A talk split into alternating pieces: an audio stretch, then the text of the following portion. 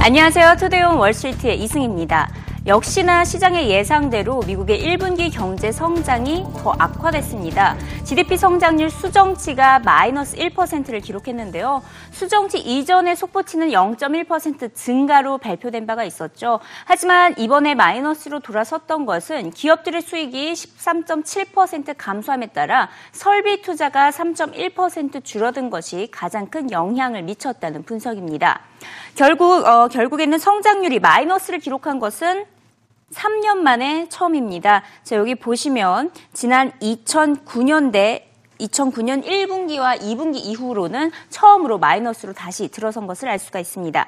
하지만 시장 꿈쩍도 하지 않고 오히려 상승 마감했는데요. 이미 시장에서는 마이너스로 떨어질 것을 예상했었고 2분기 경제 전망이 매우 낙관적이기 때문입니다. 월가에서 제시하고 있는 2분기 GDP 성장률 전망치 평균 3.5%로 제시되고 있습니다. 대표적으로 CNBC는 3.74%를, 골드만삭스는 3.9%, 특히 크레딧 스위스는 4%나 제시를 하고 있고요. 이를 평균치를 내서 월가의 컨센서스를 조사한 결과 3.5%로 나오고 있습니다. 이처럼 전망치가 워낙 높다 보니 이번 마이너스 성장이 시장에 미치는 영향은 매우 제한적이었던 것으로 풀이됐습니다.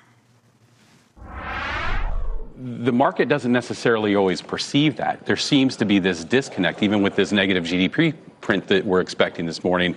The fact of the matter is, is that on any given day or week or month, you can see that disconnect, particularly in the bond market, from the perspective of the overall economy. While the headline numbers may be weak, when you look underneath of it, particularly relative to the employment perspective, I argue that it's not all that bad. And relative to the last 20 years, we're, we're where we have been. Uh, second quarter is actually going to be a bit stronger than the consensus believes. I think consensus is clustered around three and a half. I don't even think four and a half is that much of a stretch. Now, I think extrapolating that into the second half of the year would be a mistake. But I think we uh, it's, it's a backward-looking number. I don't think it's market moving unless it's significantly different than what the consensus suggests. 제프리 레커 리치문드 연은 총재 역시 2분기 GDP 성장률을 반등할 것으로 내다봤습니다. 3에서 4%의 성장을 기대한다고 밝혔는데요. 마이너스를 기록한 것은 일시적인 요인 때문이었다고 설명했습니다. 앞서 자넬 옐렌 연준 의장 역시 1분기 성장 정체는 한파의 영향이 지대했기 때문에 일시적인 현상에 불과하다는 발언을 가져온 바가 있었죠. 레커 총재는 앞으로 경제가 나아짐에 따라 내년 2분기에 기준금리가 인상될 것으로 내다봤습니다. Uh, not unexpected given the data flow we'd seen since the first release, and not too concerned because there are a lot of transitory factors that are clearly at play that are going to reverse and unwind in the second quarter. Is this all weather? And if it's all weather, why couldn't we, quote unquote, forecast it? Now, by no means is, is it all weather. I mean, I've seen estimates of the weather effect, and, and, and, that's not it. There, there were a lot of temporary things. You had inventories, you had uh, net exports uh, a little bit weak, uh, defense spending falling off. You had a bunch of things that uh, contributed to it. So, what kind of bounce back are you looking for in this quarter? People are talking three to four. Um, I think that's reasonable. I think the broader question is uh, what's the longer run trends in this economy?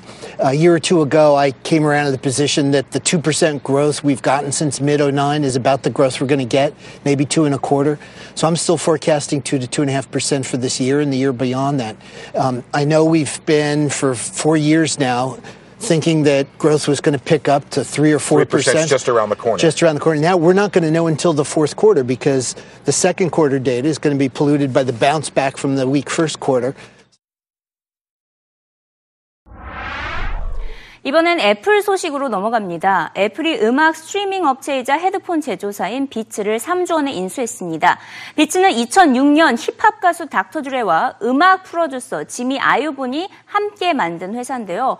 고성능 헤드폰으로 음질 좋게 음악을 들어보자라는 목적으로 출범했다고 합니다. 이 애플의 부회장인 에디 큐와 비츠 대표인 지미 아이어비는 이들이 힘을 합쳐서 올해 말에는 25년 만에 가장 놀랄만한 제품을 출시할 것이라고 있다고 밝혔습니다.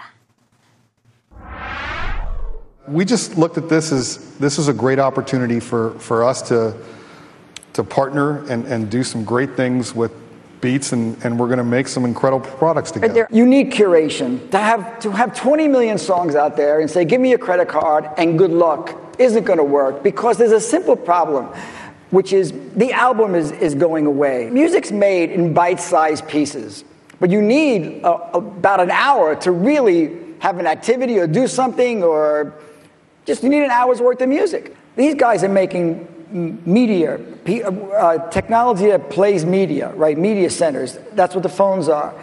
They have earbuds. Remember, you know. Yeah, but he, he makes those earbuds. Apple makes those earbuds. They make them to see if the machine works. That they can't. You know. Keep going down the path we're going of building great, great products, and uh, you know, uh, later this year we've got you know the best product pipeline that I've, that I've seen at Apple in my 25 years at Apple. 일단 이번 인수 소식에 애플의 주가는 상승했습니다. 장중 636달러까지 기록한 애플의 주가고요. 모건 스탠리는 목표가 690달러를 제시했습니다. 애플의 비츠 인수가 리스크가 낮은 데다가 신제품 출시 효과까지 더해질 것으로 내다봤습니다. It is the only large cap technology stock that is under owned relative to the benchmark by the biggest holders. And second, we see increasing evidence that our bull case of $860 is going to play out, driven by iPhone 6, iWatch, as well as this acceleration in services growth. And that last point leads to the Beats deal, which I view as low risk with potentially high reward. The low risk is that there's an established device business with a revenue stream that justifies the majority of the valuation. The potential high value comes from the music service business and any other services that this new team can dream up. Uh, we published yesterday that one point penetration into the Apple customer base is equal to almost a billion dollars of incremental revenue. 하지만 회의적인 시각이 지배적입니다. 비츠를 인수한 가격 3조 원이었죠. 애플이 지금까지 진행했던 인수합병 가운데 최대 규모인데 다소 지나쳤다는 지적입니다. 차라리 이 돈을 가지고 음악 시장이 아닌 비디오 시스템이나 결제 시스템 업체를 인수했어야 했다는 조언도 들리고 있습니다. 그만큼 현재 애플은 음악 시장의 가치를 높게 평가를 하고 있는 것을 확인할 수가 있습니다. 음악 스트리밍, 이른바 실시간으로 재생할 수 있는 업체를 인수를 해서 급성장하는 시장의 점유율을 높이겠다는 전략으로 풀이가 되고 있는데요. 애플은 그동안 음악 시장에서 음원 다운로드 시장에만 집중을 해왔습니다. 하지만 그때 동안 스트리밍 시장은 지난 3년 동안 3배나 성장을 해왔는데요. 사람들이 음악을 다운받기보다는 실시간으로 듣는 것을 선호하고 있기 때문입니다. 하지만 이미 스트리밍 시장은 스포티파이와 판도라가 장악을 하고 있기 때문에 애플이 뛰어들기에는 다소 늦은 감이 있다는 지적입니다. Yes, ultimately, my belief is that the music category is not growing. And so Apple's investing in a business that ultimately, um, you know, is, is not, in my opinion, particularly forward looking. Um, the deal is small for Apple. $3 billion is a very large number. But in the context of Apple, you know, that's three to four weeks of cash flow generation for them. So the cash flow is. Um, the cash flow side of the deal is very small. But for me, I would have rather that they had taken that $3 billion and invested in something that I think is forward looking, like video potentially, or like payments. Um, so th- th- that's really where the, the statement comes from. In which you can't really buy cool. So Apple's Apple's history has been one of, of creating cool. They've now gone out and they've tried to buy cool with this acquisition. I would argue that the streaming winner has already been determined. Joining a, joining a big company like Apple, very, very tricky to do successfully. They do not know what the product is going to be. Beat's streaming product today uh, is not the right product, and they sort of uh, implicitly admitted that yesterday at the Code Conference. So this is a, a case of two very, very different cultures coming together uh, with a hope that uh, Iovine is going to be able to work his magic. Uh, I think it is a, I think it is a long shot, uh, but uh, sort of very ballsy acquisition by Apple. We will see what happens.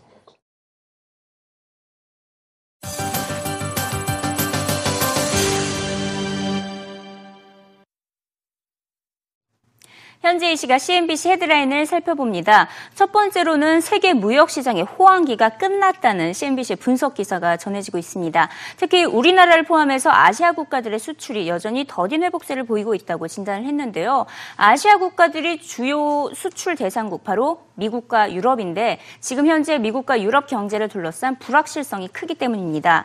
어, 또 미국과 경제, 미국과 유럽 경제가 살아난다고 하더라도 금융위기 이전 수준으로는 무역 시장 이 활성화되지 않을 것으로 내다봤고요. 모건 스탠리의 자료에 따르면 지난 1분기 아시아 지역의 수출 연간 1.8% 감소한 것으로 나타나고 있습니다. 지난해 3분기부터 계속 하락하고 있는 것을 알 수가 있는데요. 음, 여기 그래프가 하나 있습니다. 어, 대표적으로 중국의 무역을 한번 살펴보도록 하겠습니다. 어, 거의 지지부진한 것을 알 수가 있고요. 인도의 경우에도 거의 제자리 걸음을 하고 있죠. 인도 역시 수출이 거의 늘어나지 않고 있습니다. 이처럼 아시아 국가들의 수출이 미미한 상태고요. 어, 그렇기 때문에 앞으로 무역 시장의 호황은 기대할 수 없다고 CNBC는 전하고 있습니다. 자, 어제에 이어서 골드만삭스의 보고서를 한번 또 살펴보도록 하겠는데요. 이번에도 역시 월드컵과 관련된 보고서를 내놓았습니다. 자, 이번에는 우승팀과 해당 국가의 주식시장의 상관관계에 대해서 분석을 했습니다. 지금까지 월드컵을 우승했던 국가들은 우승 이후에 최소 한 달 동안은 강세장을 이어갔던 것으로 나타났습니다. 글로벌 증시보다 평균 3.5% 아웃퍼폼하는 것을 보였는데요. 하지만 이 같은 랠리장이 오래 가진 않았습니다. 우승을 한 이후 3개월 이후부터는 다시 하락세로 돌아서더니 1년 기준으로 봤을 때는 4% 언더퍼폼하는 것으로 나타났다고 골드만삭스는 분석했습니다. 어, 조지 소로스가 최근 스페인 어, 부동산 시장에 투자를 하고 있다라는 소식을 어제 전해드렸었는데요. 어, 조지 소로스가 우크라이나를 지원해야 한다라고 주장을 했습니다. 우크라이나를 지원하는 것이 유럽 경제 성장을 돕는 일이라고 주장을 했는데요. 우크라이나에 투자해서 독립성을 키워줌에 따라 러시아의 영향력이 적어지고 이는 곧 유로와의 경쟁력을 키우는데 도움이 되는 것이라고 입장을 밝혔습니다. 자, 얼마 전 모닝콜 프로그램에서 엘리뇨 현상에 대해서 집중 분석을 한 바가 있었는데요. CNBC가 이제 엘리뇨가 올 8월과 10월에 닥칠 가능성이 무려 70%를 넘 넘어선 가운데 상품 투자자들이 바짝 긴장하고 있다고 보도했습니다. 특히 날씨에 민감한 코코아와 커피 또 설탕 가격의 상승이 불가피하다고 전했는데요. 콜롬비아 대학의 한 교수는 악천후가 닥칠 때마다 코코아, 커피, 설탕 가격 곧바로 1% 상승하는 현상이 나타났다며 이번 8월부터 10월 사이에 이들 가격 상승할 것으로 내다봤습니다. CNBC가 선정한 올 들어서 가장 쇼킹한 뉴스 바로 미국의 10년물 국채 금리 하락세입니다. 아, 올 들어서 이 같은 현상이 나타나면서 투자자들에게 혼란을 안겨주고 있다고 보도했는데요. 어, 글로벌 경제가 취약해질 것이라는 신호로 받아들이는 투자자도 있고요. 하지만 그나마 2분기 GDP 성장률 전망치가 높게 나오고 있죠. 국채 금리 반등할 것이다라는 전망도 함께 나오고 있습니다. 이 가운데 특히 크레딧 아그리콜은 기술적 지지선으로 세 가지 포인트를 제시를 했습니다. 있습니다. 2.41%, 2.40% 그리고 2.38%를 제시했는데요. 이 기준을 다 브레이크하고 더 떨어지게 된다면 시장은 지난 2011년 8월부터 2013년 6월 수준으로 돌아갈 것으로 내다봤습니다. 특히 채권안으로 불리는 핑크의 빌그로스 이런 상황에서도 여전히 5년물 국채를 집중적으로 매입하고 있습니다. 단기 국채는 수익률을 보장할 수 있다고 강조했는데요. 핌코는 미국 국채가 아, 미국 경제가 저금리가 장기화되고 있기 때문에 연방금리 2017년에 2%에 그칠 것으로 내다보며 그만큼 국채 투자 매력이 높다고 평가하고 있습니다. 실제로 핑코의 토탈 리터 펀드는 전체 자산의 94%를 10년물 이하인 단기 채권에 집중하고 있는 것으로 나타났습니다. I don't think the world's upside down. I think the world is pricing in and coming to grips with the fact that post the Minsky moment, which was 2008, and post five years worth of healing in the economy and in the financial markets and in the banking system, that we're on the cusp of emerging from a liquidity trap and that the Fed and other central banks around the world are going to be exceedingly low on short term interest rates. It's a brand new regime.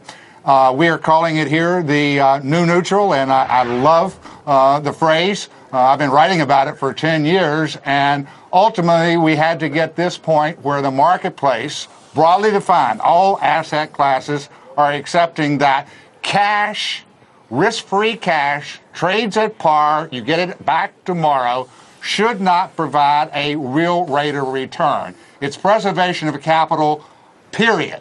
That if you want to have a real rate of return, you have to be in assets. So we're having a once in a lifetime revaluation You know, are anticipating a, a Fed funds rate of perhaps two and a half to three percent in 2017. That's a mouthful, I guess, in terms of trying to digest what I just said.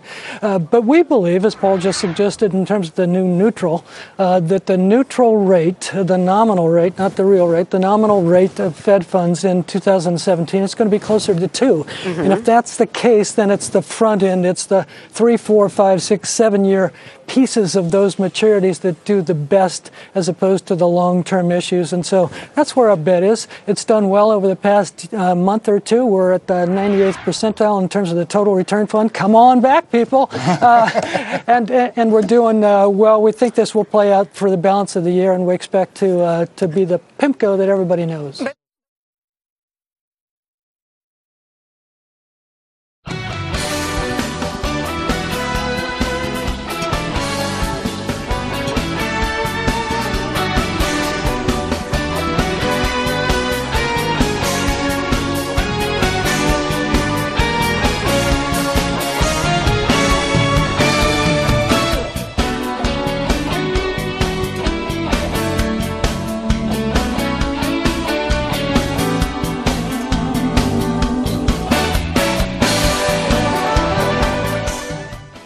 네, 소매업체 코스트코가 오늘 개장 전에 실적을 발표했습니다. 지난 분기 주당 순이익이 1.07달러로 나타났는데 전년 대비해서는 3% 늘었지만 로이터 예상치였던 1.09달러에는 미치지 못했습니다.